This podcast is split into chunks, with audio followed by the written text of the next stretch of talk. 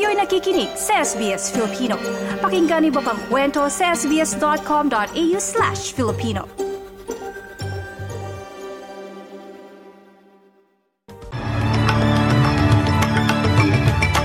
Sa ulo ng mga balita, bushfire warning nakataas sa Victoria. Housing scheme ng pamahalaan nanganganib kulangin ng suporta. At Australia at US nagpadala ng tulong sa mga biktima ng landslide sa Davao.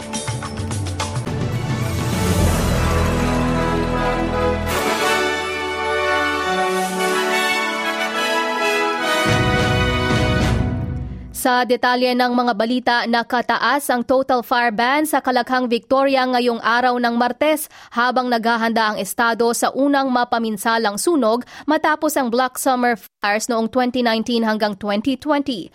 Ayon sa Bureau of Meteorology, aabot ng 41 degrees ang temperatura sa Mildura at ang catastrophic fire danger ratings ay nakataas sa Wimmera region. Extreme naman sa Mali at high danger sa natitirang bahagi ng estado. Samantala, nais ng federal government na magkaroon ng 3,000 trabaho sa mga liblib na lugar sa susunod na tatlong taon bilang bahagi ng kanilang pagsisikap para sa Closing the Gap na layuning mabawasan ang indigenous disadvantages.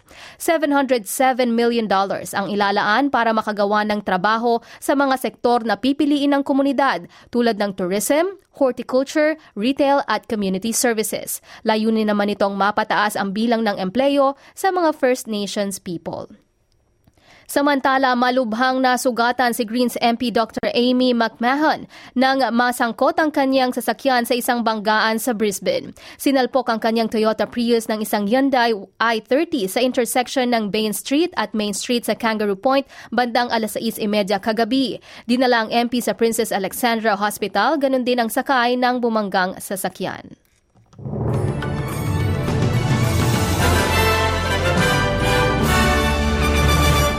Nanganganib na mabigo ang pamahalaan na makakuha ng suporta para sa ipinangakong housing policy.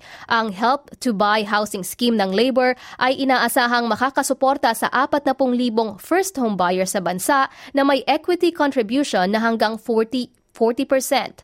Plano ng pamahalaan na ipatupad ang proyekto ngayong taon pero nagbabala ang Greens na babawiin nila ang suporta kung hindi aalisin ng Labor ang negative gearing tax concession.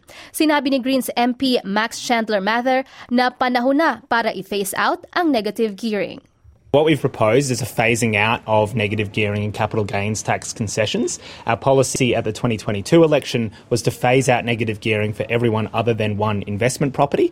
Uh, and on capital gains tax concessions, it was replacing it with indexation. What we know is this will save billions of dollars that we could invest in public housing. And it means that we slow down this crazy increase in house prices and give first home buyers and renters a chance to actually buy a home and get on with life. Samantala, nagbigay ng panukala ang Skills and Training Minister na dapat mabaligtad ang pagtingin ng Australia sa pagkuha ng mga kurso mula sa universidad at kumpara sa vo- vocational training dahil nakakatulong ito sa pagbabawas ng skills gap sa bansa. Nais baguhin ni Brendan O'Connor ang paniniwala na ang TAFE at iba pang vocational training settings ay isang mas mababang antas na alternatibo para sa post-school education. Sinabi pa ni Ginoong O'Connor sa Australian Financial Review's Workforce Summit na siyam sa bawat sampung trabaho ay hinaha na hinaharap ay hinahanap at nangangailangan ng university level training pero kalahati sa mga ito ay mula sa vocational education and training o VET sector.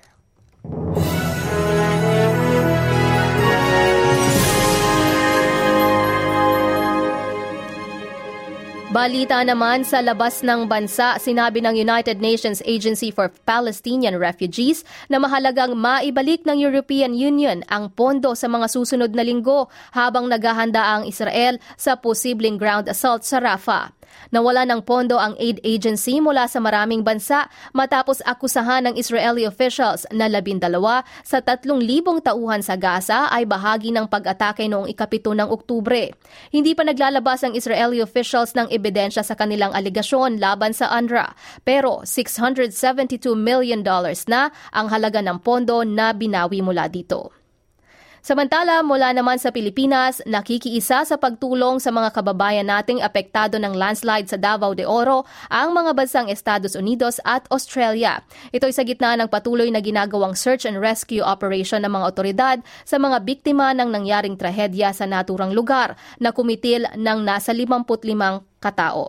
Sa isang pahayag, sinabi ni Australian Ambassador to the Philippines, Hei Kyung-yu, na namahagi ang kanilang pamahalaan ng 1,800 shelter tarps sa Mindanao para tulungan ang mga pamilyang patuloy na naapektuhan ng pagbaha at pagguho ng lupa sa lugar. Sa pamamagitan ito ng patuloy na makikipag-ugnayan sa iba't ibang ahensya ng pamahalaan. At para naman sa lagay ng panahon ngayong araw ng Martes, ikalabing tatlo ng Pebrero, sa Perth magiging maaraw at 35 degrees Celsius. Mainit din sa Adelaide at 27 degrees. May mga pag pag-ulan naman o pag-ambon sa Melbourne pero mainit at 36 degrees Celsius. Sa Hobart may mga pag-ulan at 29 degrees. Maaraw din sa Canberra at 32 degrees. Mainit sa Sydney at 31 degrees Celsius. Posibleng ulanin ang Brisbane at 30 degrees Celsius. May mga pag-ulan ulan ding mararanasan sa Cairns at 32, ganun din sa Darwin at 29 degrees Celsius. At yan ang kabuuan ng mga balita natin sa oras na ito. Ako si Edinel Magtibay para sa SBS Filipino. I-like, i-share, mag-comment, sundan ang SBS Filipino sa Facebook.